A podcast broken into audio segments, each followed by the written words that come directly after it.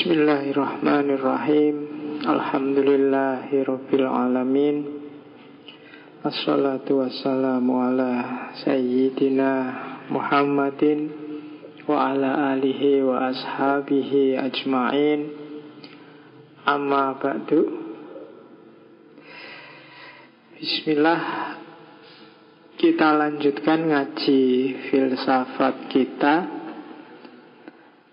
Setelah 35 kali kita ada di barat Mulai malam ini kita coba jelajahi dunia Islam Dengan filsafat Islamnya. Ya mungkin sekitar nanti kita loncat-loncat aja biar nggak jenuh. Setelah Islam berapa sesi kita kembali lagi ke barat yang kita tinggal di era kontemporer. Mungkin Islam kita awali di peripatetik, setelah peripatetik kita berangkat ke barat lagi kontemporer. Setelah itu balik lagi ke Islam. Tradisi iluminasi terus karena barat dan Islam sudah selesai kita baru masuk ke model tematik. Ini kan namanya masih sejarah filsafat. Kita belajar sejarah, ide sejarah, tokoh. Nah, malam ini kita awali dari dunia Islam. Uh, saya tidak tahu seperti apa tanggapan teman-teman tentang filsafat di dunia Islam. Banyak yang dalam tanda petik tidak setuju dengan istilah filsafat Islam karena tidak mungkin Islam kok filsafat. Karena Islam itu agama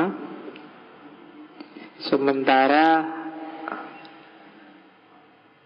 agama itu kan menuntut komitmen kepatuhan mutlak kepasrahan sementara kalau filsafat itu kebebasan pemikiran kritis dan yang sejenis itu.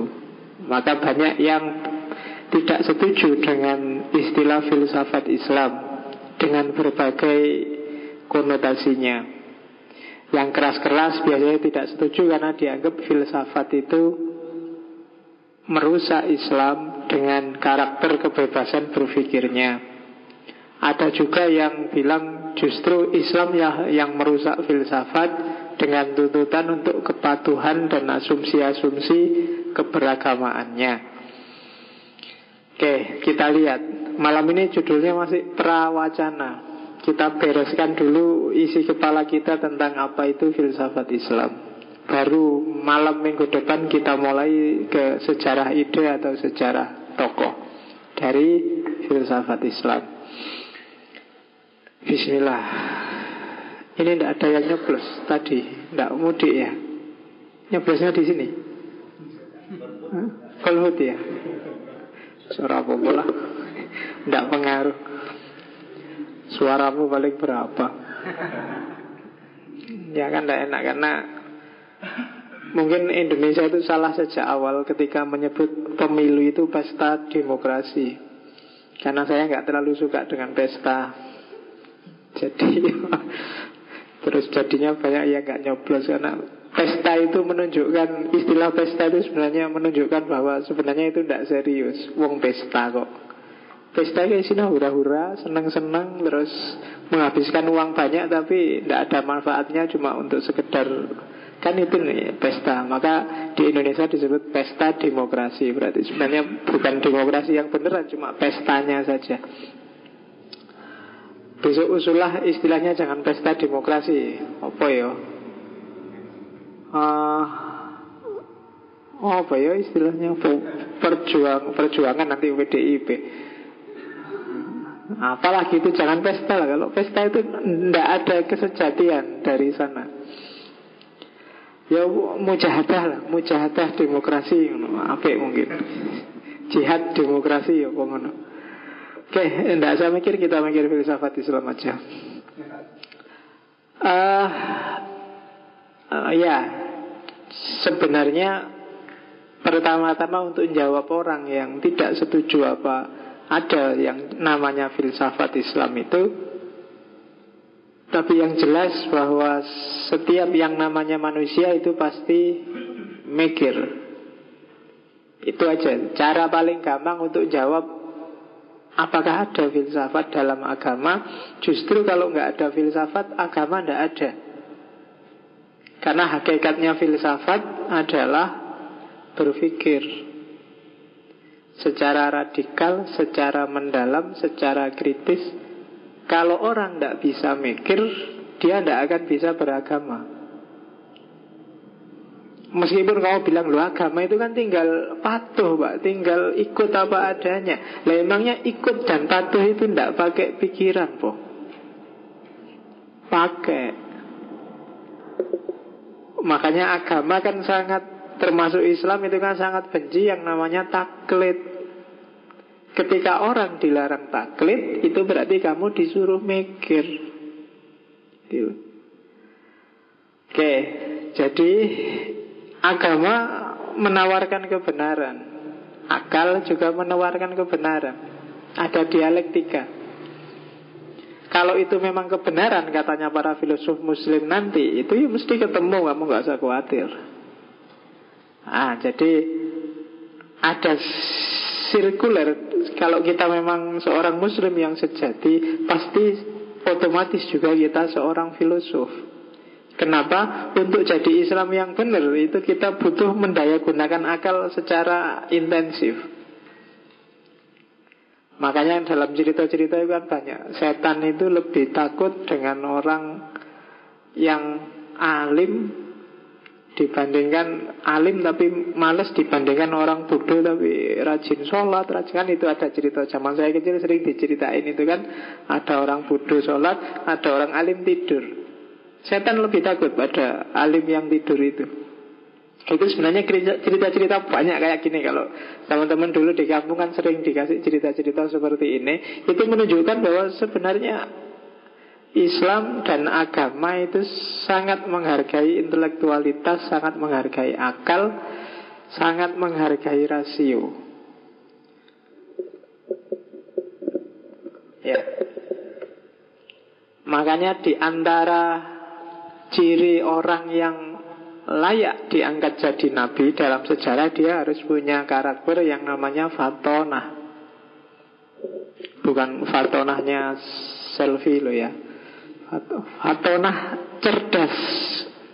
Kalau nggak cerdas Berarti dia tidak layak jadi nabi Tidak bisa mikir. Nabi harus pinter.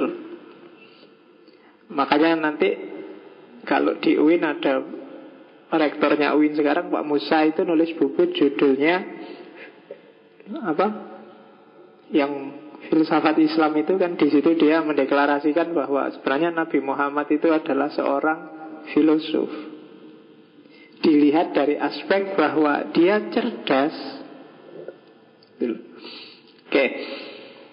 Jadi pertama-tama itu, makanya dulu saya pernah usul mbok beberapa sisi dari teknik berpikir yang filosofis ini harusnya sudah diajarkan tidak cuma di bangku kuliah tapi mungkin sejak SMA atau malah mungkin SMP diajar teknik berpikir.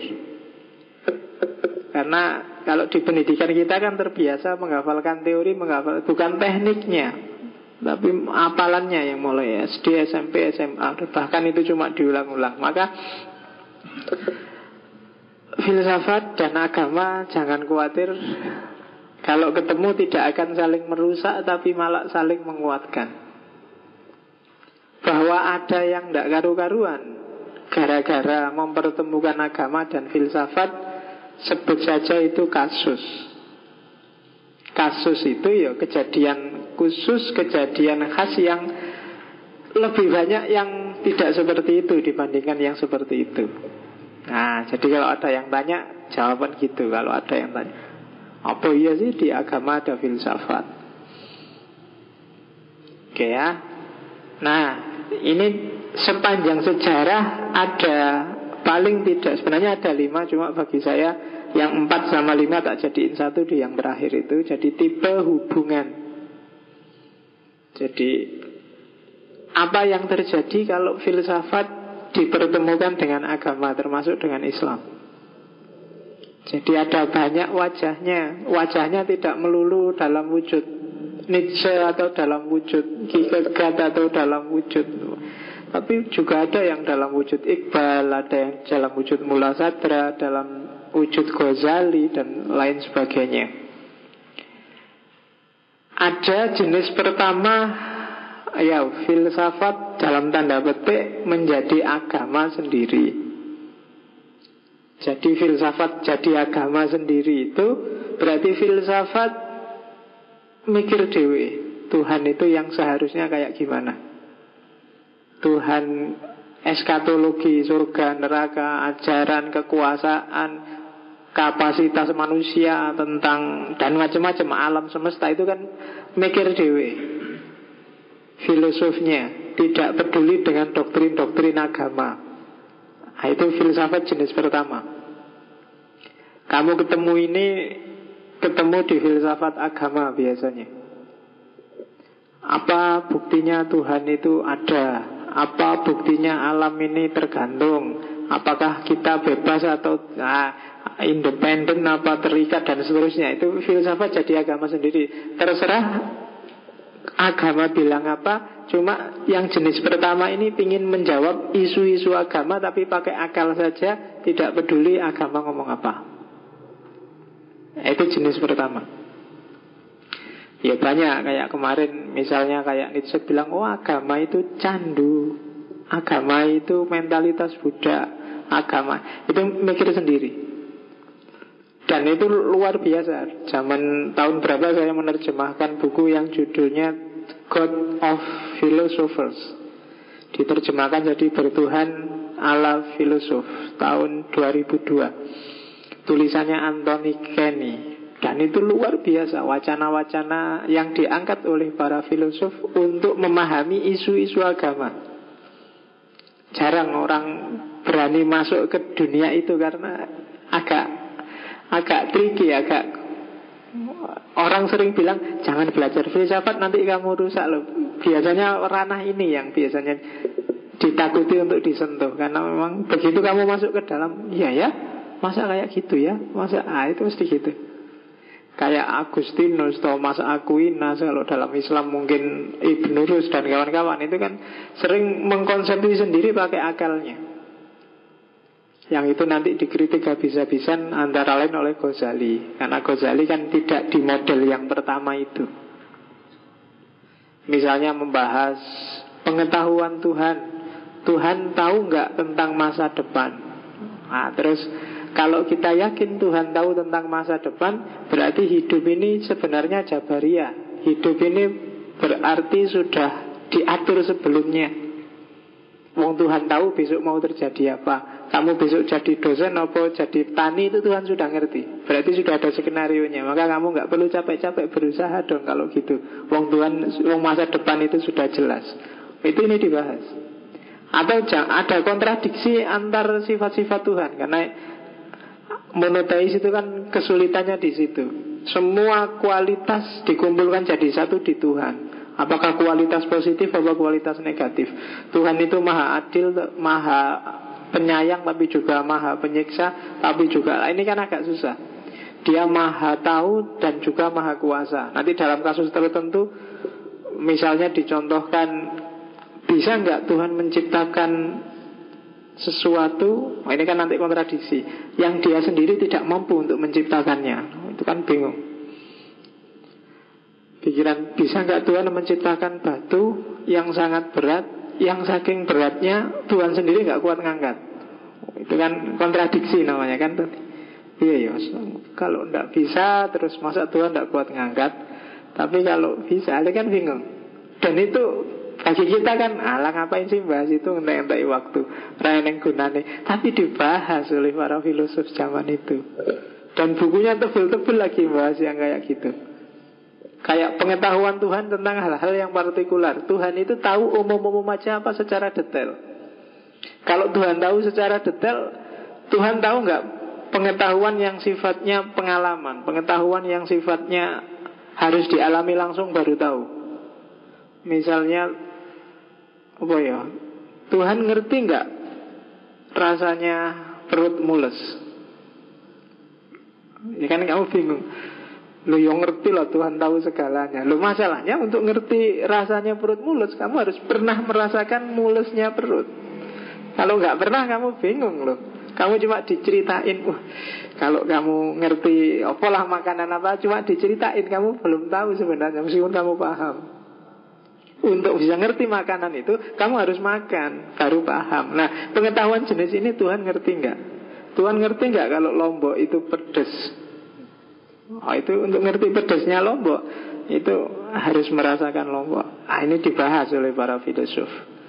Mungkin kita nanti mengalir aja ada beberapa filosof yang masuk jenis yang pertama ini. Kalau dalam Islam ada dua orang tokoh yang agak destruktif, banyak nabrak dogma-dogma dasar Islam seperti Ar-Razi atau Ibnu Rawanti.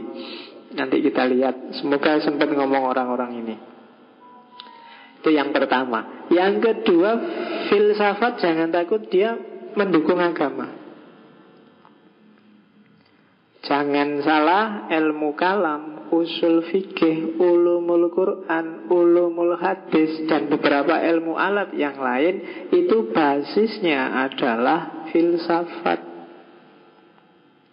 Ketika Imam Ghazali nulis, eh, Imam Syafi'i nulis Ar-Risalah yang kemudian jadi basisnya usul fikih, yang kemudian jadi sumber orang untuk ijtihad merumuskan halal haram dalam Islam, itu basisnya adalah mantek filsafat.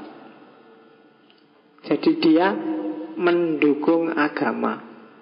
Perdebatan Mu'tazilah, As'ariyah, Sunni, Syiah yang debat luar biasa itu kan debat yang pakai akal.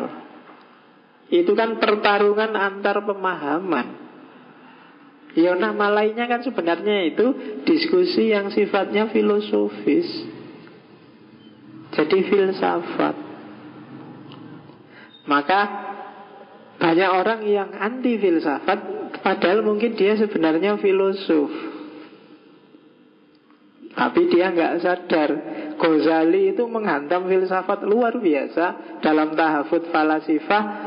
Padahal dia sendiri sebenarnya filosof. Sebelumnya dia nulis banyak sekali kitab-kitab filsafat. Jadi jangan khawatir. Kamu belajar filsafat Filsafat ada juga yang model kedua. Filsafat itu mendukung agama. Ada model ketiga, model independensi. Jadi sendiri-sendiri. Tidak apa-apa kamu belajar filsafat, tidak apa-apa, tidak akan ganggu agamamu. Karena dua-duanya beda. Agama urusan keyakinan, filsafat urusannya akal. Masing-masing wilayahnya berbeda Ditemuk-temukkan juga bisa Tapi sebenarnya itu dua dunia yang berbeda Pakai akal kamu memahami agama boleh Pakai agama kamu mau nyerang filsafat bisa. Cuma tidak ada gunanya Karena memang tidak kompatibel.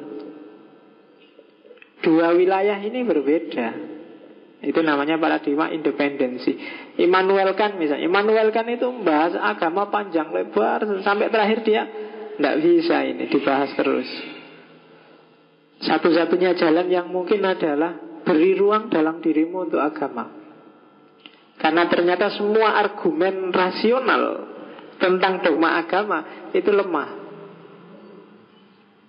Nanti kalau kita sudah masuk tematik, masuk tematik ke teologi akan kita lihat coba hampir semua yang kamu bilang selama ini seolah-olah masuk akal urusan agama itu sebenarnya ada kelemahannya ya karena memang akal.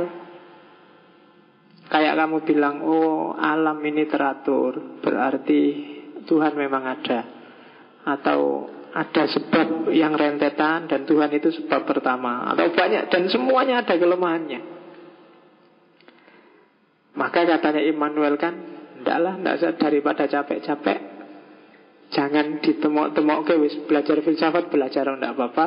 Kamu Islam, Islam aja nggak apa-apa. Itu dua wilayah yang berbeda.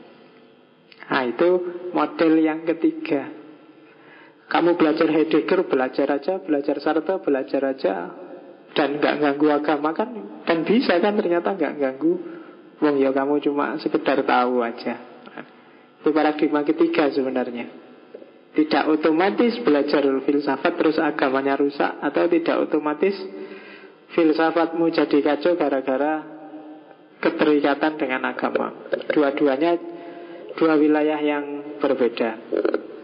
Itu model ketiga Model yang terakhir Filsafat untuk menjelaskan agama Ini biasanya para peneliti Para peneliti itu kan dengan senjata filsafat terus menganalisis fenomena-fenomena agama, dogma-dogma agama dari luar gelanggang. Nah kalau ini sudah dari luar, model keempat. Jadi boleh kamu ambil model yang keempat. Saya ingin neliti gimana keberagamaan santri ngaji filsafat. Nah, itu kan dari luar.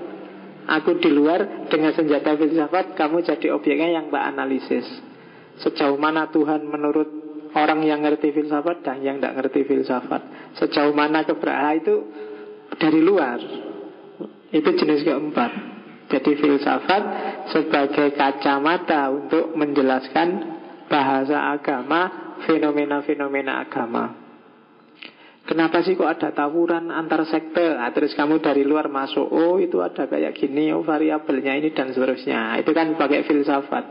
Mungkin pakai fenomenologi yang kemarin Husserl Kamu masuk untuk melihat kenapa agama Jawa itu beda dengan agama Arab misalnya nah, Itu kan filsafat sebagai kacamata terhadap agama Itu jenis yang keempat Jadi Apakah filsafat merusak agama atau sebaliknya agama menghalangi aktivitas filsafat?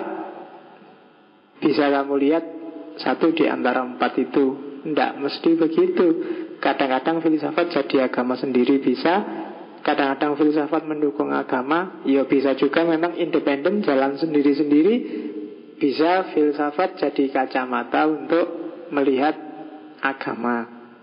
Sebaliknya apa bisa? Agama jadi kacamata untuk melihat filsafat. Iya bisa saja, kan juga sering terjadi.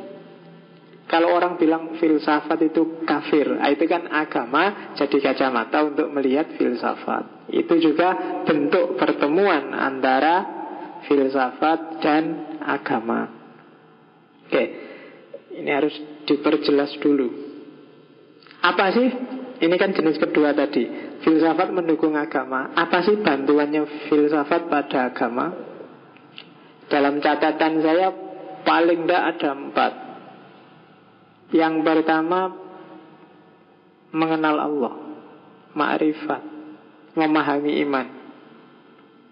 Makanya teologi itu kalau dalam tradisi Kristen didefinisikan faith seeking understanding. Keimanan yang berusaha untuk ngerti dan ini natural. Orang itu tidak bisa disuruh wis percaya wae, itu tidak bisa. Meskipun dia diam, biasanya tetap tanya di kepalanya. Kok gini ya? Wis tuh percaya wae, enak-enak kuliah neng UIN itu. Tetap kamu si si dan kamu kamu akan penasaran bertanya lebih jauh. Iman dulu juga gitu. Kayak kamu kecil dulu diceritain kita hati-hati lo ya diawasi Gusti Allah lo karena kamu mesti tanya kayak gimana ya Gusti Allah? Dan kamu merancang-rancang sendiri di kepalamu. Allah itu mungkin kayak gini surga itu besok kayak gini malaikat itu gambarnya dan itu human manusia ndak apa-apa. Kamu punya curiosity. Dan filsafat bantu kamu untuk biar nggak ngawur aspek ininya. Bahkan banyak ulama bilang iman itu harus diawali dengan akal. Bahkan Islam itu yang pertama-tama sebelum Al-Quran harus akal. Ada beberapa ulama yang bilang gitu. Kenapa sebelum Al-Quran harus akal? Karena kita percaya Al-Quran. Sebelum kita percaya Al-Quran, kita kan harus percaya Allah dulu. Nggak bisa bulat. Kamu percaya Quran, percaya. Terus dari siapa kamu percaya Quran? Dari Allah. Lah kamu ngerti Allah dari mana? Dari Quran. Nah, ini kan bulat. Maka awalnya harus kamu cari sendiri ada Allah dan ada Allah itu tidak boleh di Quran. Oh, Quran nanti objeknya kok kesimpulannya bukan premisnya. Jadi untuk Islam kita kan dasarnya Quran dan Quran itu dari Allah. Maka kita tidak boleh tahu Allah dari Quran juga. Itu namanya tautologi kalau di logika. Maka harus percaya Allah dulu Dan Allah menurunkan Al-Quran terus kamu terima. Nah dasarnya percaya Allah Itu berarti satu-satunya alat yang kita punya tinggal akal. Maka akal itu harus ada di awal. Sebelum kamu menerima Al-Quran Dan semua ajaran Islam yang lain. Nah itu Bantuannya filsafat Yo karena kamu Islamnya Islam turunan Yo nggak pernah mikir sampai sejauh itu Pokoknya wis percaya wae. Jadi orang masuk Islam itu kan percaya pertama-tama dia harus percaya pada Allah dulu kan. Baru Qur'annya yang berasal dari Allah. Maka sebelum yang pertama-tama kan harus ada basisnya, harus ada dasarnya dan dasarnya itu berarti yo akal.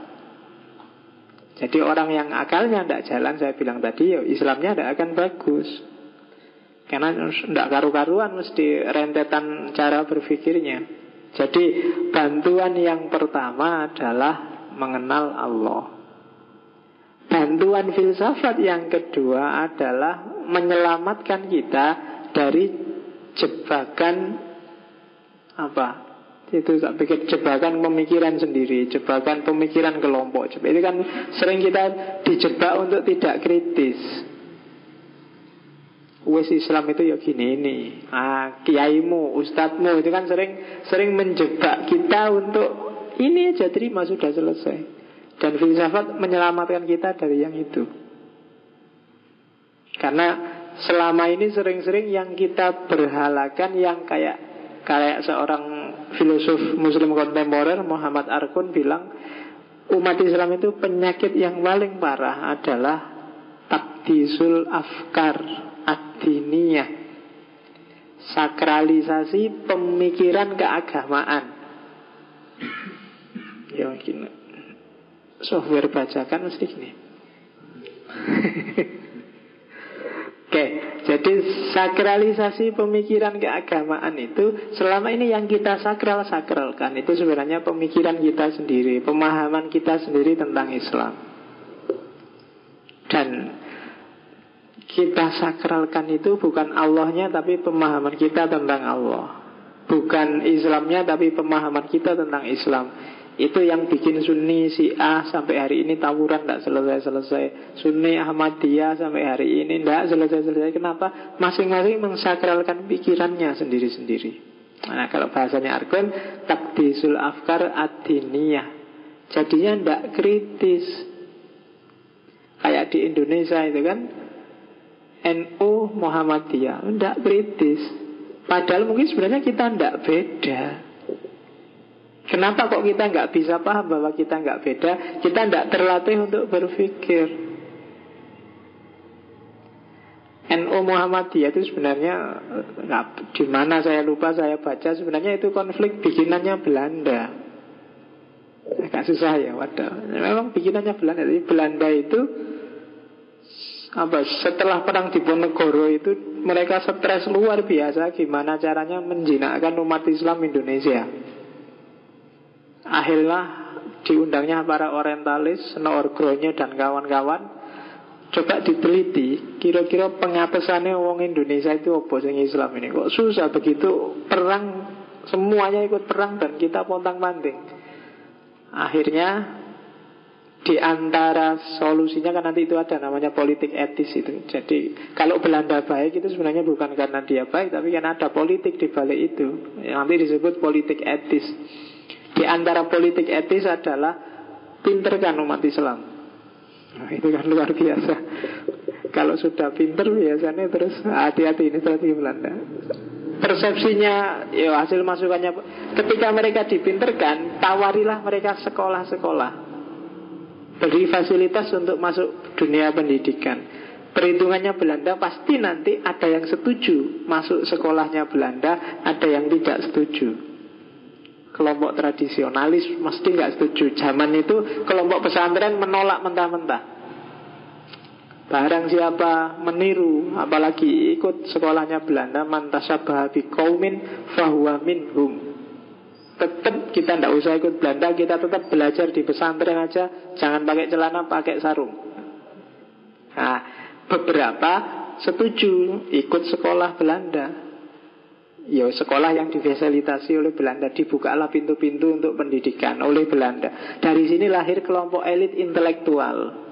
Lahir Muhammadiyah Lahir Persis Lahir Al-Irisat macam-macam.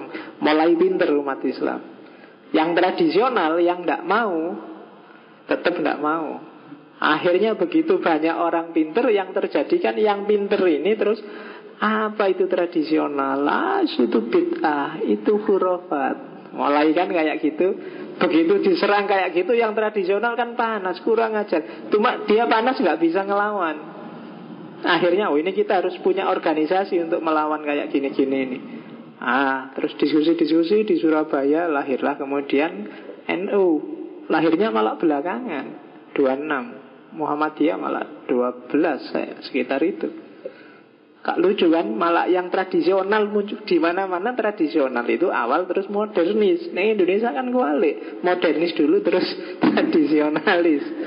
Itu dan sampai hari ini terus karena dia dinyak itu waktu TBC tahayul bid'ah hurufat sama orang modernis dia panas bikin organisasi untuk defense, untuk bertahan lahirlah NU dan sampai hari ini itu kan tawuran itu dan Belanda sukses.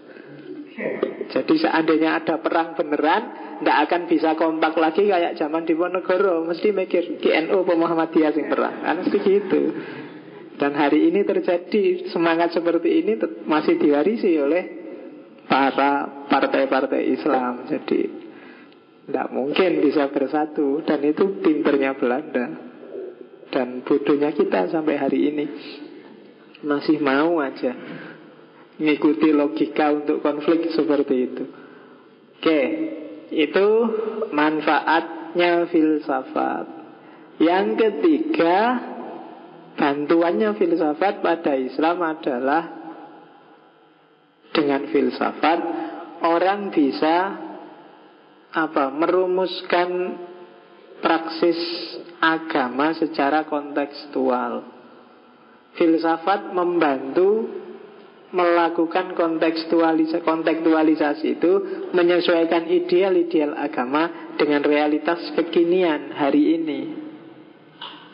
Jadi tafsir, takwil itu kan aktivitas-aktivitas filosofis yang isinya menderivasikan, menarik, mengistimbatkan isinya ajaran agama biar bisa dipraktekkan secara nyata. Nah, itu bantuannya filsafat. Kalau nggak ada aktivitas tafsir, nggak ada aktivitas takwil, mungkin Islam sudah hilang sejak lama. Sudah masuk museum. Tapi dengan masuknya tradisi berpikir yang filosofis, maka dinamika keilmuan Islam masih berjalan hingga hari ini. Dan yang ketiga, filsafat berguna untuk refleksi diri, kontemplasi, membaca diri, membaca alam, membaca Tuhan, melahirkan teologi. Itu bantuannya filsafat. Makanya tadi tak bilang kalau kita anti sama sekali filsafat berarti anti dengan pemikiran. Kalau kita anti pemikiran, kita tidak akan bisa masuk Islam secara benar. Jadi permisnya itu. Sehingga konklusinya berarti agama termasuk Islam itu butuh filsafat. Yang sering bikin orang trauma adalah orang susah membedakan antara filsafat sebagai metode dengan filsafat sebagai produk. Filsafat sebagai produk itu sifatnya historis, kasuistik, Sementara filsafat sebagai metode itu sifatnya ideal, epistemologis, metodologis. Tidak ada dan memang seharusnya tidak boleh seorang muslim anti akal. Kenapa? Ya karena dasar-dasar ajaran agama itu semua dirumuskan kompatibel dengan akal. Jadi ada wahyu yang diam, ada wahyu yang bunyi. Kan gitu kalau dalam Saya lupa ulamanya yang bilang siapa. Wahyu yang ada bunyinya itu ya Al-Quran. Sementara wahyu yang di kepala kita, wahyu alam semesta yang kita sebut ayat kauniyah itu kan tidak ada bunyinya, cuma bisa kita baca. Oke, jadi sebelum masuk ke filsafat Islam, bagi saya ini penting biar kamu nggak rancu, nggak bingung. Ah, sekarang setelah kita terima, oh kalau gitu boleh filsafat masuk ke Islam. Diskusi selanjutnya adalah enaknya dikasih istilah apa? Ada yang bilang filsafat Islam, ada yang bilang filsafat Muslim, ada yang bilang filsafat Arab, ada yang bilang filsafat di dunia Islam. Nah, kamu suka yang mana tinggal pilih. Yo, masing-masing punya argumen. Ya yang paling populer tetap filsafat Islam. Tapi banyak juga para filosof, para cendekiawan India biasanya lebih suka menyebut Muslim filosofi. Kalau kamu cari website di internet yang isinya agak banyak bisa di-download tentang filsafat Islam itu judulnya ya Muslim filosofi. Para orientalis lebih suka menyebut filsafat Arab. Dan beberapa tokoh kontemporer lebih suka menyebut filsafat di dunia Islam. Istilah filsafat Islam paling banyak dipakai, cuma orang sering mengkritik apa filsafat Islam itu benar-benar filsafat. Nah, itu dipertanyakan. Maka karena seperti tak bilang tadi, nggak mungkin Islam kok filsafat dan nggak mungkin filsafat kok Islam.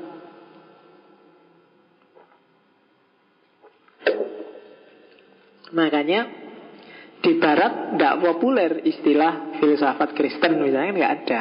Karena filsafat Kristen itu ya teologi itu dan bukan filsafat. Nah, apa pas kalau gitu disebut filsafat Islam? Itu yang bikin orang, iya ya kalau gitu istilah apa ya yang pas? Muncul alternatif kedua, oh berarti jangan disebut karakter ajarannya, sebut aja pelakunya, filsafat Muslim. Karena para pelakunya adalah umat Islam, muslimin. Tapi terus ada keberatan juga. Lu masa begitu?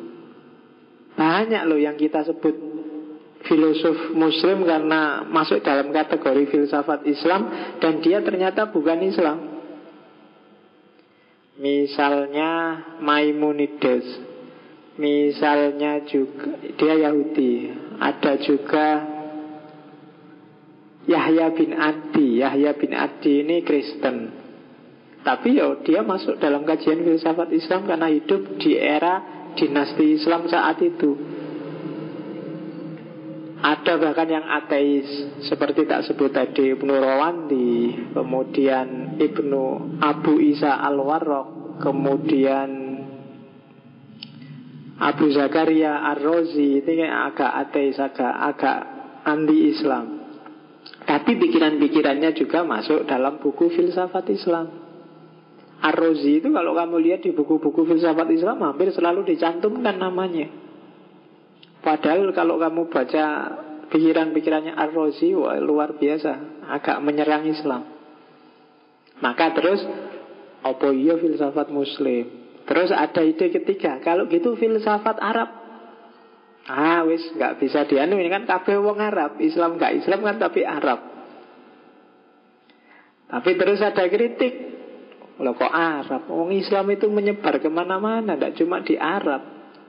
Berarti nanti kalau ada Afrika, kalau ada Indonesia yang pinter filsafat, tidak bisa masuk dong. Bingung lagi. Udah lagi ini aja, filsafat di dunia Islam. Enak sudah kan? Lalu dunia Islam itu mana? Kalau dulu gampang Khilafah selesai. Dinasti Abbasiyah selesai. Sekarang dunia Islam itu mana? Amerika itu muslimnya juga banyak. Ya kan? Bahkan di Israel itu loh ada muslim. Dunia Islam itu bagian mana? Nah terus, nah terus gimana? Empat-empatnya ada kelemahannya. Akhirnya wis karepmu arep gawe istilah apa? Yang paling populer filsafat Islam. Meskipun ada juga yang yang masih konsisten dengan filsafat muslim juga ada Yang pakai istilah filsafat Arab juga ada. Jadi problem ontologis dari sisi penamaan Tidak masalah, nggak apa-apa orang menyebut apa. Yang penting entitas yang disebut jelas Maksudnya itu. Sekarang kita lihat Kalau tadi nama bidangnya Sekarang disiplinnya ada tiga nama, ada tiga istilah di dunia Islam untuk menyebut filsafat. Yang pertama falsafah, yang kedua hikmah, dan yang ketiga ulum al-awail. Yang dari Al-Kindi. Kalau falsafah Iyalah, falsafah ini sebenarnya tidak perlu tak jelasin, ini cuma mentransfer dari bahasa Yunani filosofia, cinta kebijaksanaan. Apa? Orangnya biasanya disebut filosof. Ini sebenarnya serapan, serapan dari bahasa Yunani. Kalau katanya Ibnu Sofa, filsafat itu adalah mahabbatul ulum. Jadi al falsafah awaluha mahabbatul ulum wa akhiruha al qaul wal amal bima yuafikul ilm.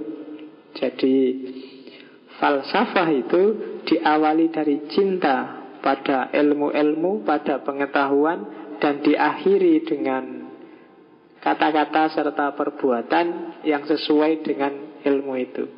Itulah falsafah. Jadi kalau cuma duduk dan ngaji seperti ini belajar filsafat, jangan ngaku filosof dulu. Filosof itu perilaku dan perbuatannya harus sesuai dengan ilmunya, baru dia boleh mengklaim diri sebagai filosof. Itu katanya Iwanus Sofa. Iwanus Sofa itu apa kelompok agak misterius sekelompok filosof sekelompok ilmuwan di era Abbasiyah sekitar abad 9 10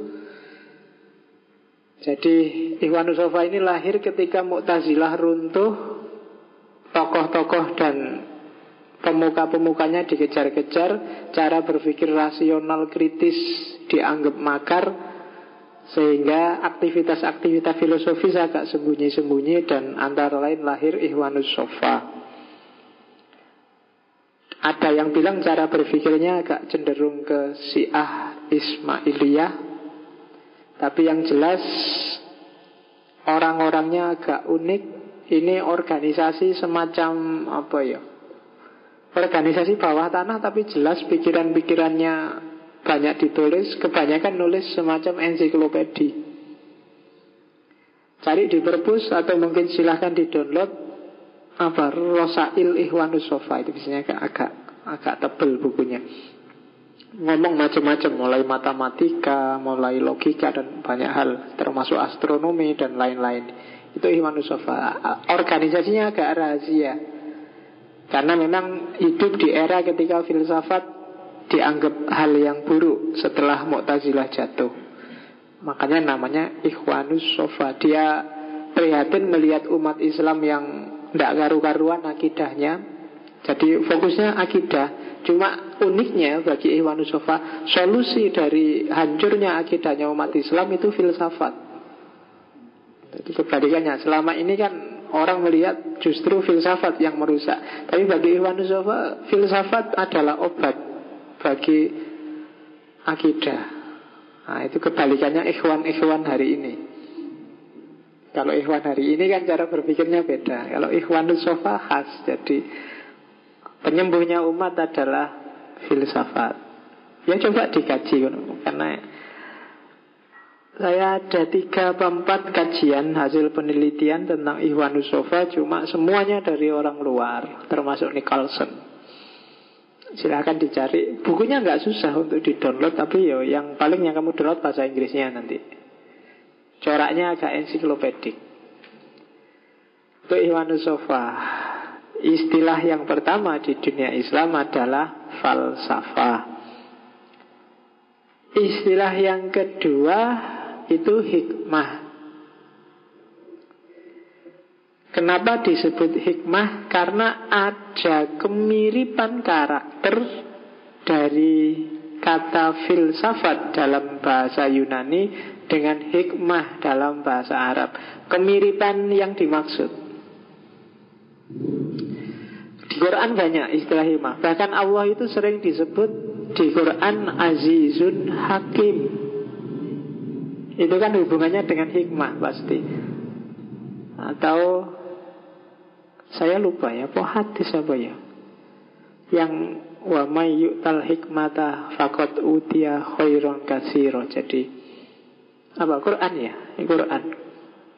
Hikmah dari Tuhanmu barang siapa dikasih hikmah maka dia dikasih kebaikan yang luar biasa, kebaikan yang banyak. Disebut juga di ketika Di Al-Baqarah saya lupa ayat-ayat 150-an lah kamu cek.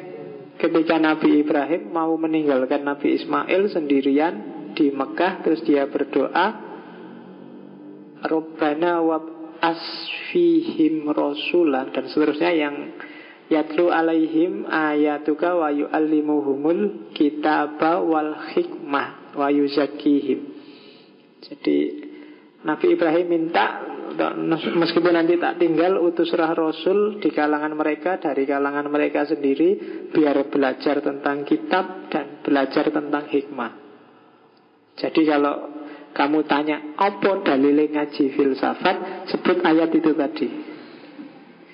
Ini doanya Nabi Ibrahim Nyuruh kita yo ngaji Quran Tapi juga ngaji hikmah Yatlu alaihim Yatlu alaihimul kitab Wal hikmah. Terus pada puncaknya adalah wayuzakihim Untuk menyucikan jiwa mereka. Jadi malam ini kita sebenarnya ada di situ.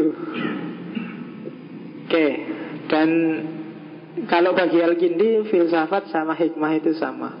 Minggu depan kita ketemu Al-Kindi Filosof pertama Luar biasa orang ini karena dia yang memperkenalkan Yunani. Dia punya keahlian macam-macam itu Al-Kindi Mungkin kita satu demi satu kita kupas nanti para filosof Islam. Kalau Ibnu Zina Apa tadi yang penting dari Ibnu Zina? Hikmah adalah Kesempurnaan jiwa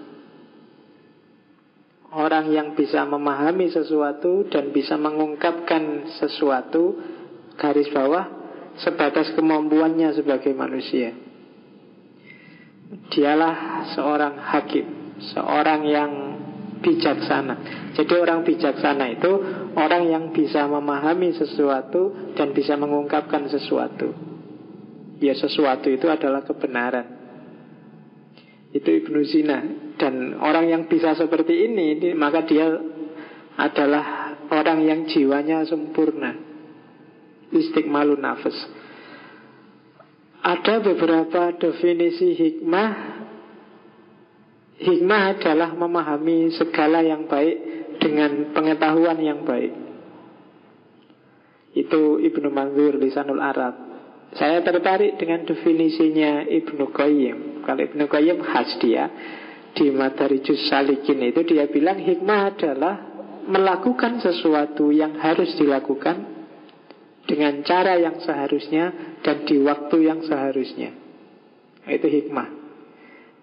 Teorinya Ibnu Qayyim ini terus tak adopsi saya mungkin di buku saya yang judulnya Aku bertanya maka aku ada bahwa bijaksana adalah hakim hikmah itu adalah paradigma yang pas.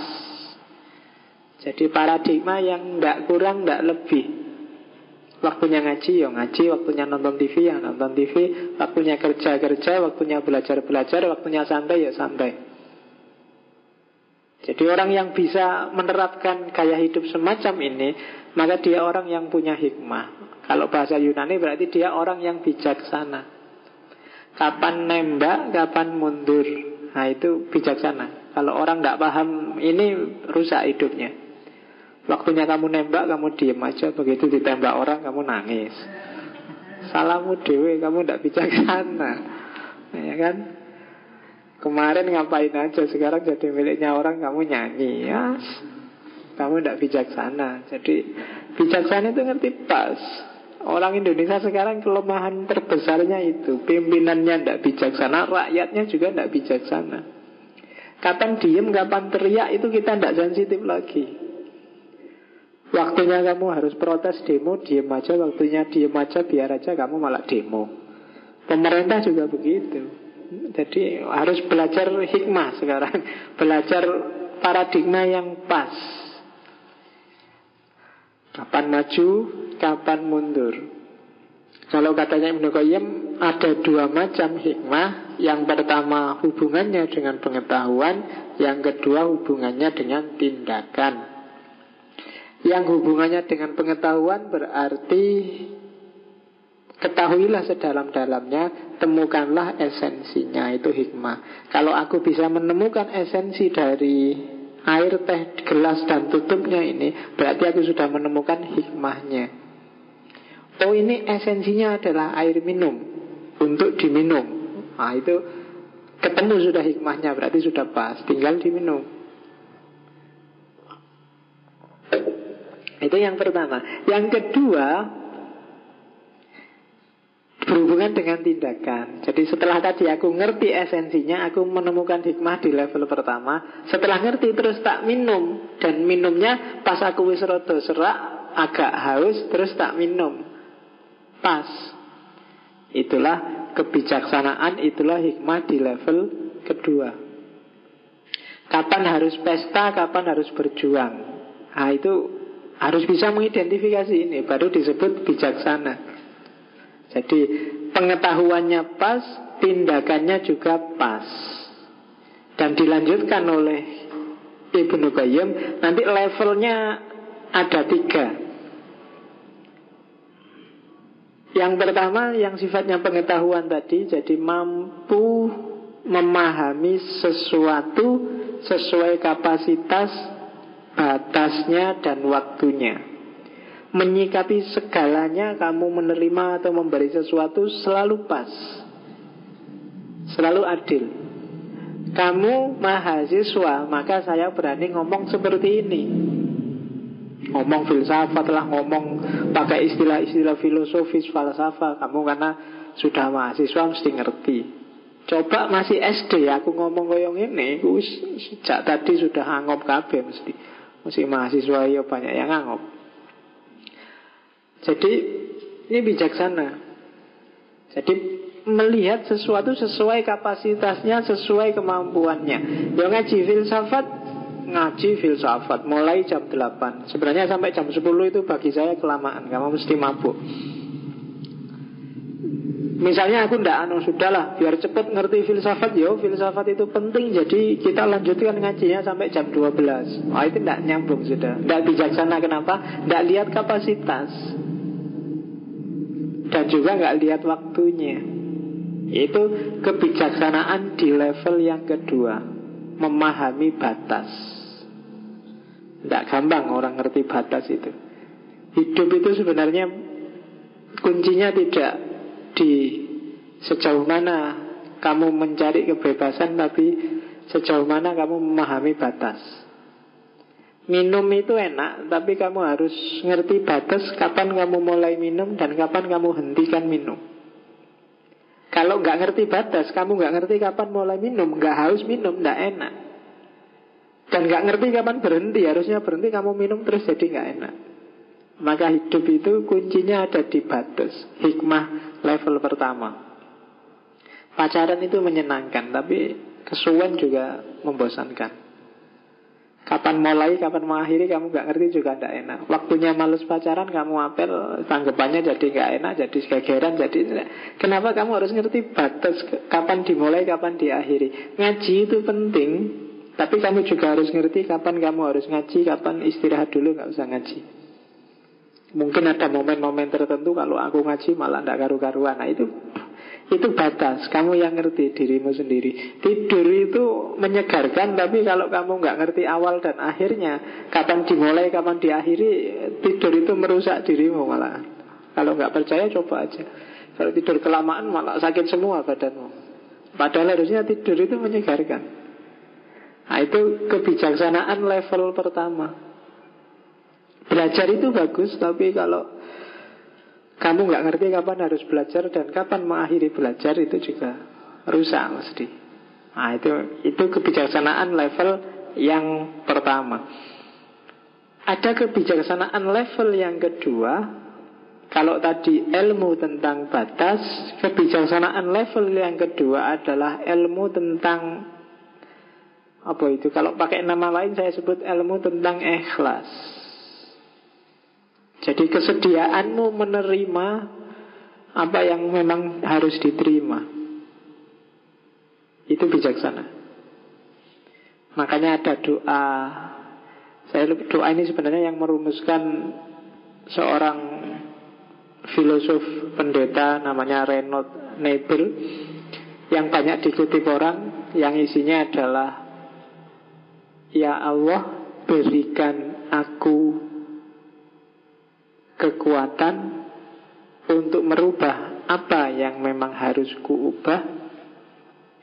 Berikan aku kesabaran untuk menerima apa yang harus aku terima. Dan yang terakhir, berikan aku kebijaksanaan untuk bisa membedakan keduanya. Oh, itu tidak gampang itu. Banyak yang harus kamu ubah tapi kamu diem aja cuek. Banyak yang harusnya kamu terima apa adanya tapi Kamu mati-matian ingin ngubah. Oh itu tidak gampang. Dan untuk ngerti membedakan mana di antara satu di antara dua itu Kita butuh kebijaksanaan. Ya kayak kamu di Facebook biasanya bikin yang lucu-lucu itu.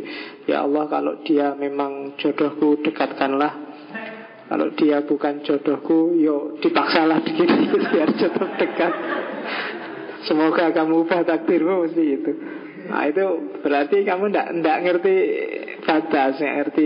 Jadi yang kedua adalah penerimaan. Jadi kalau orang bilang mau dicari hikmahnya itu kalau di level pertama berarti carilah batasnya.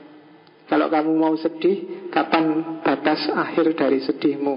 Kalau kamu mau gembira, kapan kamu akhiri kegembiraanmu dan melanjutkan perjuangan? level. Kalau level yang kedua berarti carilah hikmahnya itu maksudnya yo terimalah memang itu takdirnya. Terimalah memang itu sudah kehendaknya Allah. Baik yang berhubungan dengan dirimu maupun dengan realitas sekelilingmu. Jadi ya meskipun selama ini kalau orang bilang ya kita ambil saja hikmahnya itu seolah-olah ada sesuatu di luar itu ya enggak maksudnya hikmah itu kalau di Ibnu Qayyim ini ya satu di antara tiga itu. Kalau enggak pahamilah batasnya atau terimalah apa adanya. Atau yang ketiga level yang agak tinggi yang tertinggi malah dalam hikmah adalah tangkaplah apa menggapai pengetahuan tertinggi lewat intuisi. Jadi tangkaplah apa yang tidak kelihatan di balik itu. Nah, ini orang sering pakai yang tiga ini. Jadi ya realitasnya sih kamu sampai umur sekian nggak pernah dapat pacar. Kalau level pertama ketahuilah batasmu. Ketahuilah batas itu berarti carilah hikmahnya bahwa oh ya wajarlah aku tidak punya pacar memang aku itu kalau ngaca ya kayak gini uang juga tidak punya juga ah, itu kamu ngerti batas berarti paham batas. Di level kedua ikhlas harus diikhlaskan aja kenyataannya memang begitu. Dan di level ketiga tangkaplah yang tidak kelihatan. Mungkin Aku tidak dapat pacar sampai hari ini itu karena mungkin Allah menghendaki aku belajar serius ben cepat lulus. Ah itu itu menangkap yang tidak kelihatan. Makanya orang bilang buat dicari hikmahnya aja itu menuju ke sana sebenarnya. Nah, dan itu tidak gampang loh Jangan salah Tiga ini seolah simpel ya Tak kasih contoh yang simpel Tapi dalam hidup sehari-hari berat Kamu butuh latihan terus-menerus, butuh bekal yang agak dalam. Itu hikmah. Makanya orang butuh filsafat. Filsafat itu tidak sekedar cinta rasionalitas, cinta kebenaran, tapi cinta kebijaksanaan. Ada beda. Jadi bijaksana itu agak di atasnya kebenaran. Kebenaran itu kalau tidak bijaksana bisa jatuhnya malah merusak. Ya macam-macam. Kamu bisa ngerti sendiri lah. Banyak hal-hal yang sebenarnya benar. Cuma begitu kamu tidak bijaksana Mengelolanya Dia bisa merusak. Minum itu benar Tapi kayak tadi nggak ngerti batas. Kapan diawali, kapan diakhiri Jadi tidak bijaksana. Ngomong memang ucapkan kebenaran Kulil hakko walau karena murron Tapi itu level ontologis. Tapi begitu masuk level etika Tidak selalu hak itu Yang pahit itu harus kamu ucapkan. Kalau ada temanmu dapat E nilainya ya jangan terus wancane kamu itu bodoh males nggak berani itu kebenaran memang. Deh memang bodoh males. Buktinya dapat E tapi ya jangan diomongkan gitu. Itu namanya tidak bijaksana. Ya jadi kalau ada temenmu misalnya gendut besar tuh belum eh gendut gendut terus Mbok jangan manggil aku gitu. Loh kan ini kebenaran fakta bahwa kamu itu iyalah cuma ya jangan segitunya itu namanya tidak bijaksana. Itu hikmah. Jadi kebenaran itu levelnya bahkan di bawah etika di atas etika ada kebijaksanaan. Oke jadi itu istilah kedua yang dipakai. Istilah ketiga ya al umulum al awail ya ilmu-ilmu orang zaman dulu. Jadi filsafat itu di dunia Islam tidak selalu referensinya ke Yunani nanti kita lihat. Meskipun banyak jasanya Yunani, tapi India, Persia, Romawi itu turut bermain. Makanya beberapa filosof Islam menyebutnya al-ulum al-awail karena dia menyerap dari berbagai peradaban. Dan Yunani pun bukan kok terus tiba-tiba ujuk-ujuk berpikir sendiri ada Yunani Tapi Yunani pun dia menyerap dari berbagai peradaban sebelumnya. Maka disebut Al-Ulum Al-Awail. Nah sekarang kita lihat. Istilah-istilah sudah. Sekarang kita lihat seperti apa sih statusnya filsafat Islam itu dalam dunia akademik Persepsi yang pertama para orientalis biasanya melihat bahwa filsafat Islam itu adalah kelanjutannya filsafat Yunani kuno. Ini seolah-olah biasa tapi sebenarnya pelecehan. Iya, kamu nggak sadar kalau bilang itu Bila, jadi nadanya sebenarnya nada pelecehan karena orang Islam itu tidak bisa berfilsafat. Filsafat itu tidak original dari Islam, tidak otentik dari Islam. Kalau tidak pinjam dari peradaban lain, dia tidak bisa melahirkan tradisi berpikir yang filosofis. Cuma selama ini kan kamu bahkan kadang-kadang bangga, wah yang mewarisi Yunani itu Islam. Padahal kalau para orientalis konotasinya agak melecehkan. Jadi bahkan Bertrand Russell pun yang belakangan bilang Islam itu tidak mungkin punya budaya intelektual kritis. Dia cuma mengadopsi Yunani diterjemahkan gitu aja. Tidak original pikiran-pikirannya. Jadi melanjutkan filsafat Yunani kuno. Itu persepsi pertama. Ya memang di antara kelemahan kita umat Islam sering begini, sering sering tidak peka jadi di apa ya? Dilecehkan tapi kadang-kadang kamu malah merasa bangga. Gitu loh. Banyak kasusnya, banyak contoh kasus. Tinggal mulai sekarang kamu latih benar intelektualitasmu, hikmahnya agak dilevelkan yang ketiga, bacalah yang tidak terbaca. Itu kamu sering sekali dilecehkan. Kadang-kadang kamu ikut meleceh-lecehkan. Meskipun nggak sadar. Misalnya contoh paling simpel. Ya orang salah, orang keliru, orang jahat itu banyak. Tapi kalau ada ustadz salah Kalau ada ustadz keliru Itu TV berlomba-lomba memuat. Dan kamu ikut-ikutan komentari yang jelek-jelek. Satu demi satu akhirnya ustadz-ustadz kita jatuh. Mulai Ustadz Solmed UGB Ustadz itu mati satu demi satu orang Islam itu saya tidak tahu apa benar apa ada rekayasa atau apa Tapi yang jelas lo kamu kok malah ikut-ikutan maki-maki? Wong yo bukan urusan belo atau tidak bela Tapi masalahnya nggak jelas. Kalau sudah masuk TV itu siapa salah siapa benar juga agak, agak kabur. Kalau nggak mau ya buat diem aja. Tapi tak lihat di berita-berita internet itu Mesti komentarnya banyak dan ikut-ikutan maki-maki. Ya itu sebenarnya menampar kita kan? Cuma ya kamu enjoy aja, seneng-seneng aja Biasalah. Ustadz-ustadz itu memang gitu. Itu sebenarnya kan menjatuhkan dirimu sendiri Sama dengan bilang Ya kayak gitu itu orang Islam itu. Ustadznya aja kayak gitu apalagi. Kan mesti gitu nama lainnya. Cuma kamu gak sadar. Dan orang barat seneng yang gini-gini kan Di blow up. TV tiap hari juga masuk. Oke. Okay. So, kan banyak itu kasus Jainuddin AA Kim kemarin nikah lagi Terus apa lagi Ustadz Solmed UGB Kan satu demi satu Ustadz kita berguguran di TV Dan kita dengan gembira ria Mendukung pengguguran itu Yo saya tidak tahu mungkin ada skenario apa lah. Ya orang jahat itu banyak yang kayak oh, dukun-dukun di majalah kamu belilah majalah Liberty misalnya. Yang kayak UGB bahkan lebih kurang ajar itu banyak. Ada ki sopo bisa menyembuhkan, ada pelet apa ada banyak coba aja kamu lihat di koran. Tidak ada yang mungkin ngungkit itu. Cuma ya mungkin karena tidak komoditas. Nah ini yang agak melecehkan yang pertama. Jadi Filsafat Islam itu hanya melanjutkan tradisi Yunani kuno. Terus ada juga yang bilang bahwa filsafat Islam itu hanya reaksi dari dialektika dengan budaya dan peradaban lain.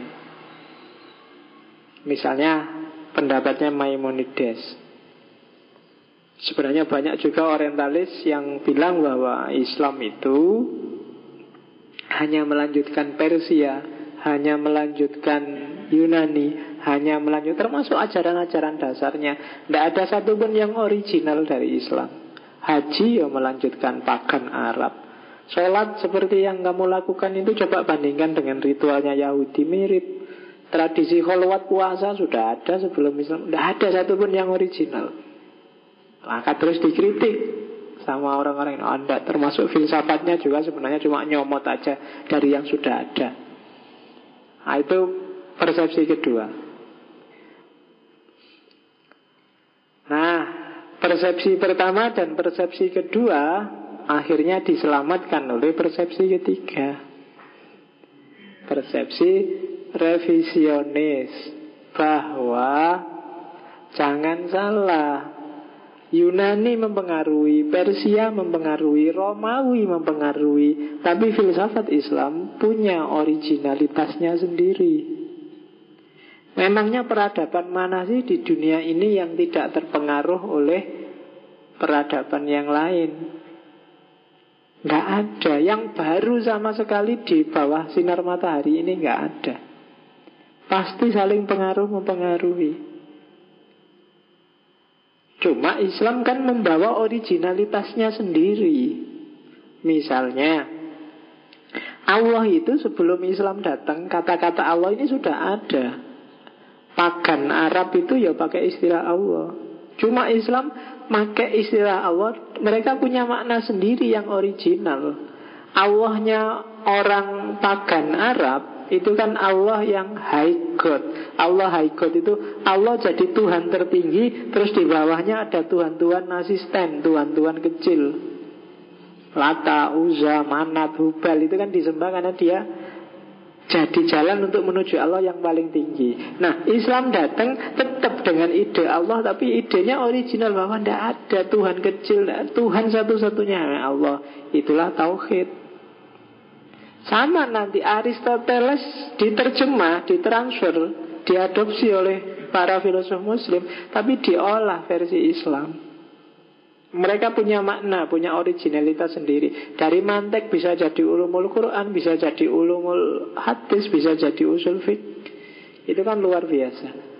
Nah itu pendapatnya kelompok yang ketiga. Kelompok revisionis. Seperti tak bilang tadi loh, diskursus intelektual dalam Islam juga luar biasa. Coba dibaca Mu'tazilah, coba dibaca Syiah, Sunni, itu kan pikiran-pikirannya merupakan dunia intelek, dunia akal yang luar biasa. Nah itu kelompok revisionis. Ya tokoh-tokohnya M.M. Sharif, Oliver Liman, atau Al-Paslan Asigeng dari Turki. Jadi filsafat Islam adalah nama yang generik, original, yang lahir dari keseluruhan pemikiran yang berkembang dalam Bukan dunia Islam tapi peradaban Islam. Baik itu Arab atau non-Arab, Muslim atau non-Muslim Di Timur Tengah atau enggak Bahasa Arab atau Persia atau Melayu Sejak zaman dulu sampai zaman sekarang. Itulah filsafat Islam Jadi kalau tadi kamu bingung definisinya Ya wis tetap pakai filsafat Islam Cuma dengan definisi itu Filsafat Islam adalah nama generik dari keseluruhan pemikiran yang lahir dan berkembang dalam lingkup peradaban Islam di mana pun itu berada. Nanti kita lihat apa yang membedakan filsafat Islam dengan filsafat yang lain, di mana letak generiknya. Itu yang ketiga. Oke, itu tadi. Kesimpulannya ada di sini. Oke ya, ini beberapa fakta. Seperti tak bilang Tidak semua filosof muslim Itu Islam.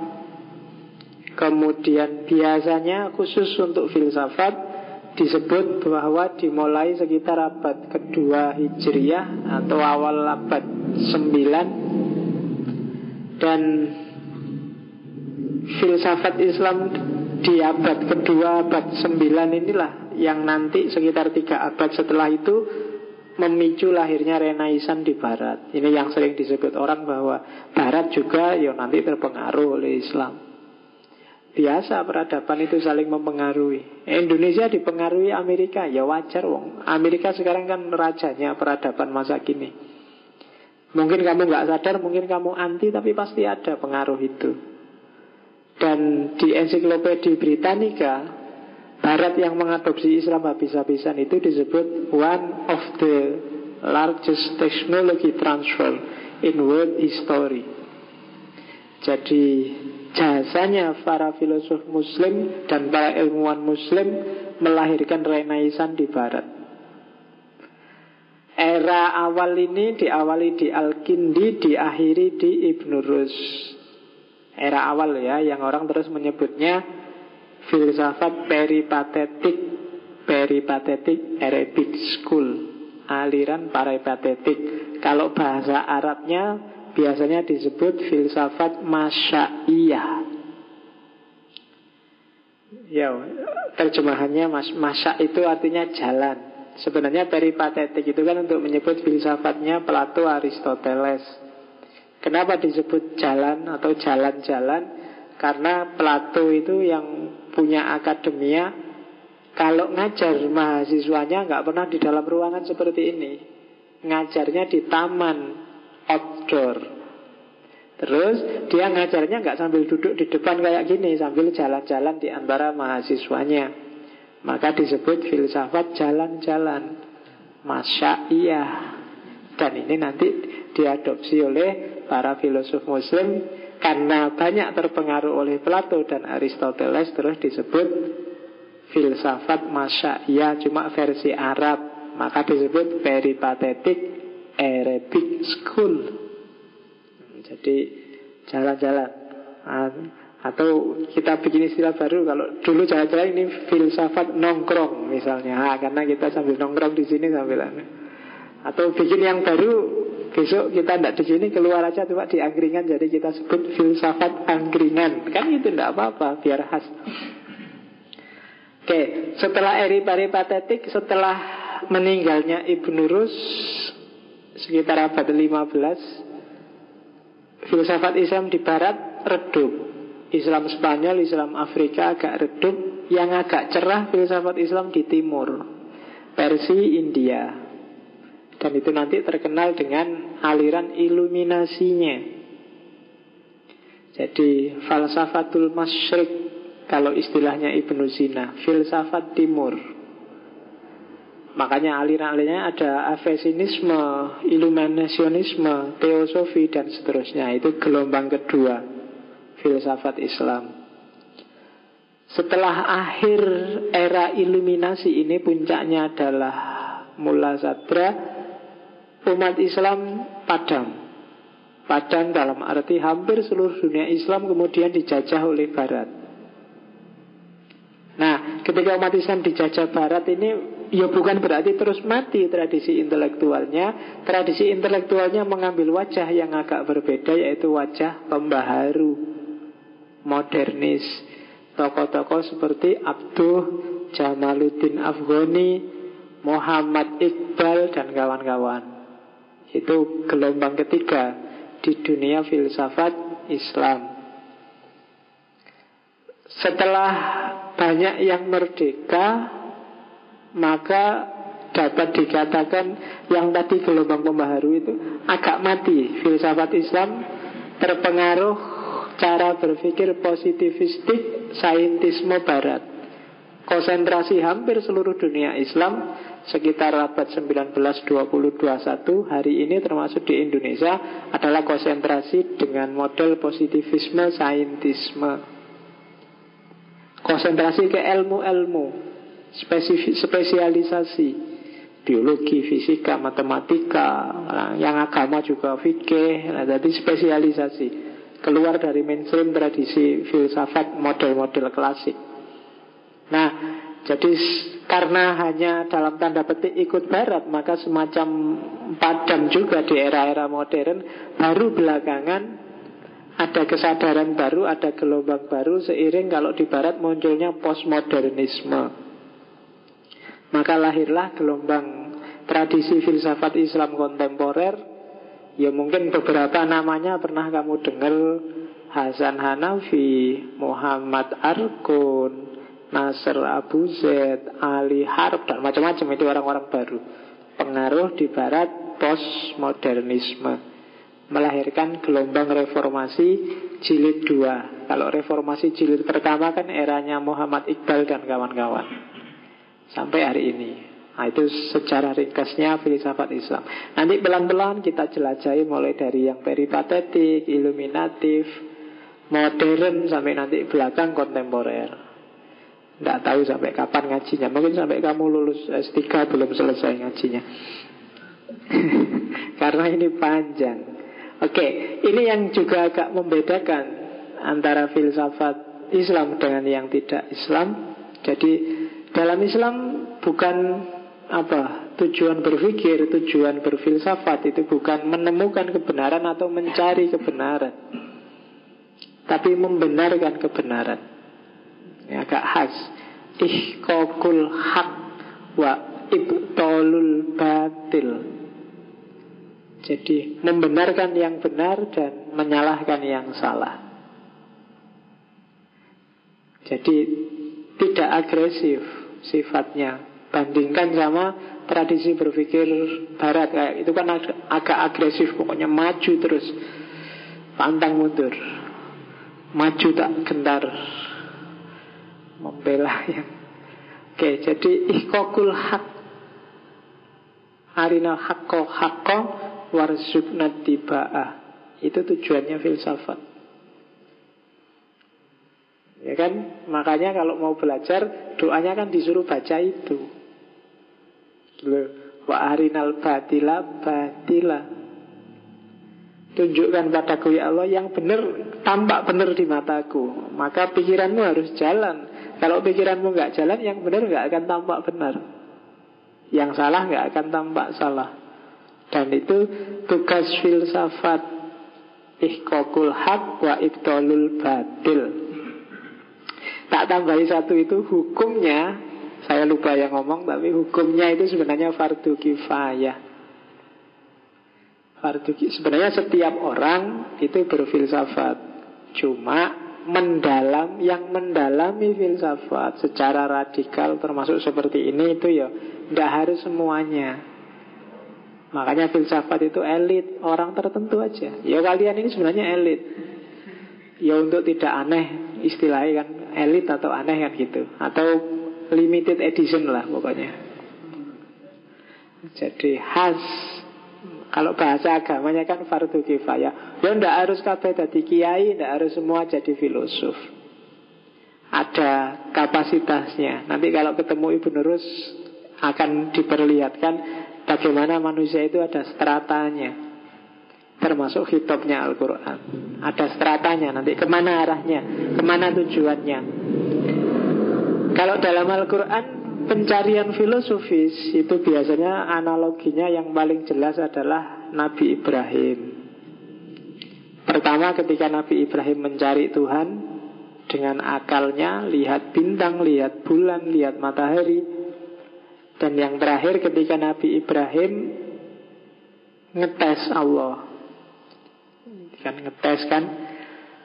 Jadi ketika nggak percaya oh, ini orang tinggal tulang masa bisa hidup lagi? Kan itu ngetes. Terus Gusti Allah agak mangkel lu apa kamu nggak percaya?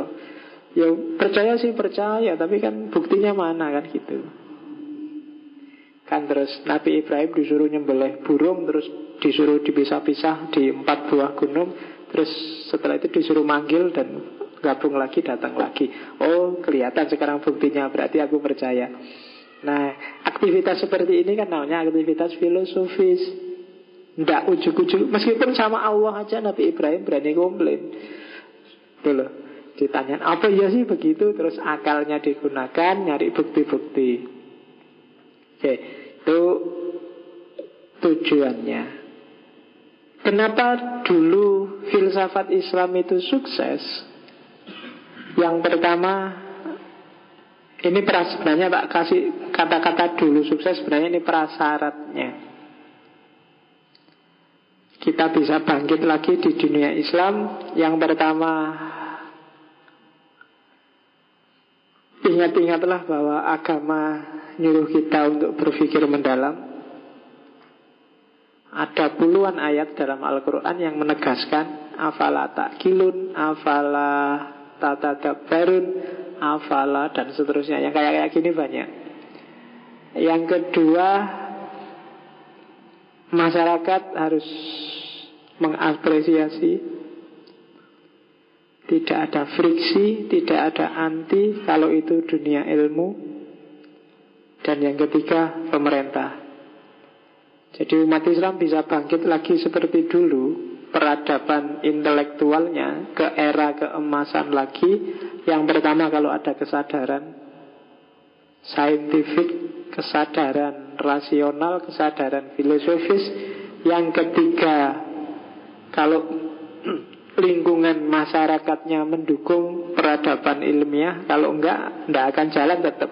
Kalau masyarakatnya pragmatis, ekonomis enggak akan bisa lahir. Dan yang ketiga, pemerintahnya mendukung. Prasyaratnya dan dulu terpenuhi semua Khususnya zaman Abbasiyah Al-Ma'mun. Masyarakatnya mendukung Rajanya, sultannya jadi fasilitator Dan pintu dunia ilmiah dibuka lebar-lebar. Ini hasil inventarisir. Ya, Nanti kamu baca sendiri ya Gimana kerja kerasnya para ulama, para filosof muslim zaman dulu. Tak identifikasi ada sekitar berapa itu. Sepuluhan, lebih dua belas Kadang men, memburu manuskrip Menerjemahkan Membuat syarah. Kalau di Islam itu Kitab itu tidak cukup orang bikin buku. Setelah orang nulis buku Terus dikasih syarah. Di atas syarah masih ada lagi. Apa? Hasiah. Jadi tafsir terhadap tafsir. Di atas hasiah masih ada lagi. Taklik. Oh, dahsyat itu kan. Hari ini kan kamu nggak punya tradisi seperti itu. Kalau zaman dulu nggak cukup satu kitab, matan, sarah, hasiah, taklik gitu. Sudah matannya segini, sarahnya bisa segini, terus ya kan dimulai yang paling dasar itu. Oke, menulis karya yang orisinal menyalin buku, jangan salah, zaman itu belum ada mesin cetak, maka buku ditulis tangan. Bayangkan capeknya. Mesin cetak itu kan belakangan. Dengan kondisi seperti itu, Ghazali bisa nulis ratusan buku. Itu kalau tangannya nggak capek, belajarnya kapan? Apanya kapan, makannya kapan, jalan-jalannya kapan, nyantainya kapan Susah itu kan Istrinya sama anaknya apa nggak diopeni dan terus Tapi bisa ternyata orang dulu Kamu yang disuruh belajar dikit aja Wah sibuk pak, nggak ada waktunya pak. Orang zaman dulu itu Dahsyat luar biasa Karyanya tebel-tebel dan bisa. Mungkin karena kita terlalu manja ya Disuruh sih Wah tugas terus Pak. Dosen ini kita kan ya dari dosen yang lain banyak tugasnya. Iyalah. Sing waras ngalah. Oke. Okay. kemudian rihlah. Jangan salah mereka itu kalau ada ini kok meragukan ya. Tidak sekan-sekan melakukan rihlah ilmiah. Hanya demi satu hadis bisa perjalanan berbulan-bulan untuk ngecek validitasnya. Holwat Kholwat itu ya menyepi sebentar untuk pendalaman keilmuan. Diskusi itu pasti karena zaman itu kan para ilmuwan biasanya dikumpulkan di istana dan lain sebagainya. Tak sebut ini untuk bikin kita sadar bahwa pantas sampai hari ini kita susah bangkit lagi. Kenapa? Budaya ini hilang semua dari tradisi kita. Jadi kalau kamu punya cerita Islam merebut kembali peradaban ya hidupkan lagi itu. Atmosfer akademik semacam ini sudah hilang di dunia Islam. Meskipun fasilitas semakin gampang. Kitab dulu nyarinya susah payah Sekarang kamu tinggal ngopi sak CD Bisa dapat ribuan kitab. Maktabah Samila. Kamu ya. Kamu capek-capek ngopi ya Orang pernah diwoco mesti. Nyarinya aja rebutan-rebutan begitu dapat nah, dilihat aja enggak. Gitu aja kalau fontnya rusak. Wah ini fontnya enggak kebaca rusak. Kamu potang-panting ke servisan. Padahal ketika sudah beres juga enggak dibaca. Buat apa? Iyalah. Oke terakhir kita lihat ya kekhasan filsafat Islam. Ada beda antara era klasik sama era kontemporer.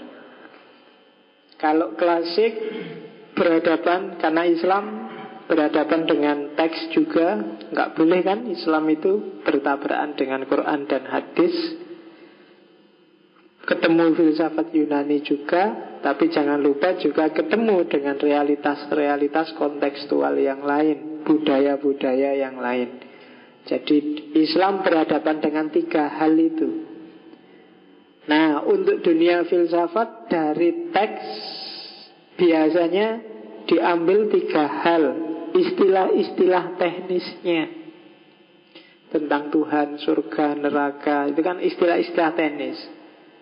Yang kedua inspirasi tentang kenapa. Jadi inspirasi itu kan bukan pemikiran, tapi gara-gara dari teks itu terinspirasi untuk berpikir apa. Itu inspirasi. Dan yang ketiga konfirmasi. Konfirmasi ini terakhir. Kalau filosofnya sudah menemukan teori Terus di cross check ke Quran ke hadis No kan bener kan? Tidak bertentangan itu konfirmasi. Sementara dari Yunani Ini karena era klasik Yang terjadi penerjemahan besar-besaran. Dari penerjemahan itu Diserap dua hal Cara berpikir filosofis Dan isu-isu filosofis dari Yunani. Terus sementara yang dari realitas kontekstual ketemu asimilasi akulturasi dari Persia, dari Roma, dari itu. Dan mix dari tiga hal itu penerjemahan dari Yunani, inspirasi dari Quran dan asimilasi dari budaya lain lahirlah filsafat Islam klasik. Jadi kalau ada yang tanya di mana originalitasnya, Peradaban filsafat yang lain pasti tidak seperti ini polanya. Khususnya ada nuansa teksnya. Kalau yang kontemporer itu polanya seperti ini. Ya kan? Kontemporer sudah hari ini seperti tak bilang tadi khususnya orang-orang baru Hasan Hanafi dan kawan-kawan yang dihadapi dua hal tetap sama teks dengan realitas kontekstual tapi kan sudah tidak fokus ke Yunani lagi mereka adalah orang yang menguasai berbagai disiplin kefilsafatan punya nalar kefilsafatan yang khas. Nah, dari situ nanti dari kemampuan kefilsafatan mereka biasanya dari filsafat jadi metodologi, jadi kacamatanya. Sementara dari teks Al-Quran dari situ diambil nilai-nilai dasarnya yang universal untuk jadi worldview, untuk jadi pondasi. Jadi diperas dari sana, diambil nilainya, diambil substansinya. Kemudian dari realitas itu ya melahirkan problem. Beda sama yang klasik, problem itu dari teks, dari teori. Problemnya agak melangit. Tapi kalau kontemporer, problemnya munculnya dari realitas. Jadi metodologi yang filosofis dan problem-problem realitas dengan didasari oleh paradigma teks lahirlah filsafat Islam kontemporer. Itu bedanya sama klasik. Itu kalau yang filsafat. Kalau ilmu kalam agak beda. Yang teologikal loh ya, yang filsafat Islam yang dalam genre teologis yang kita sebut ilmu kalam. Kalau ilmu kalam tidak jejer tiga seperti di atas Karena kalam ini isinya adalah komitmen, kepatuhan Maka yang paling atas adalah kepatuhan pemahaman terhadap teks otoritas Quran, sunnah, Quran, hadis. Dari teks akan diambil dua hal Isu-isu utama dan metode. Dari isu-isu utama dan metode Dari situ lahir aliran-aliran. Dan aliran-aliran itu Pada saatnya nanti Akan ketemu dengan tantangannya realitas Garis kiri dan kanan itu Kalau ilmu kalam klasik Tantangan realitas Itu harus dinaikkan lagi ke atas Dicari jawabannya dalam teks kalau ilmu kalam yang kontemporer, tantangan realitas itu harus didialogkan ke atas. Jadi dialogis. Kalau yang klasik itu tidak dialogis. Tapi sifatnya otoritatif. Itu bedanya klasik sama kontemporer. Dan terakhir bisa dibaca ya. Jadi itu yang saya sebut tadi pengaruh dalam filsafat Islam. Pengaruh mempengaruhi Cina, Hindu, tradisi Semitik, Mesir kuno, yang itu nanti melahirkan Persia. Dari Persia diwarisi oleh Romawi dan Yunani. Dari Romawi dan Yunani akan masuk ke dunia filsafat Islam dan oleh filsafat Islam nanti diwarisi lagi oleh Barat dan seperti itu pengaruh mempengaruhi dalam dunia filsafat Islam. Jadi sumbernya nggak satu, ya sumbernya banyak. Wong memang peradaban itu kan selalu dialektis. Kalau kamu ditanya budaya Indonesia? Itu ya enggak, ada budaya Indonesia. Itu hasil mix dari apa yang ada di situ. Dialektika peradaban mungkin ada pengaruh Melayu mungkin ada pengaruh Cina ada pengaruh India yang kita nggak sadar. Dan itulah peradaban. Oke. Alhamdulillah sudah selesai. Pra wacana Yes, malam ini visinya pokoknya oh itu loh filsafat Islam itu arahnya ke sana dan minggu depan kita akan menjelajahi sejarahnya dimulai dari tokoh-tokohnya, mulai Al-Kindi, terus nanti mungkin Al-Farabi, Ibnu Sina, dan seterusnya. Silahkan kalau ada yang mau ditanyakan atau ada komen.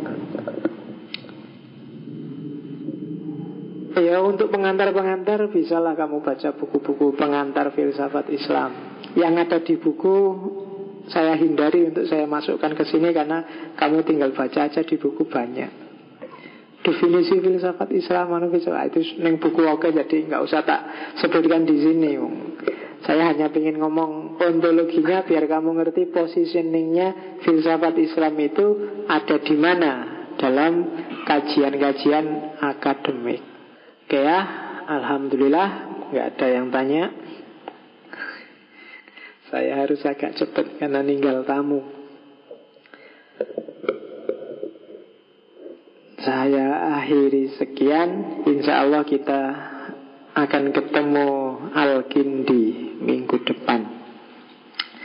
Wallahu a'lam bisawab Wallahul muwafiq Wassalamualaikum warahmatullahi wabarakatuh Uh,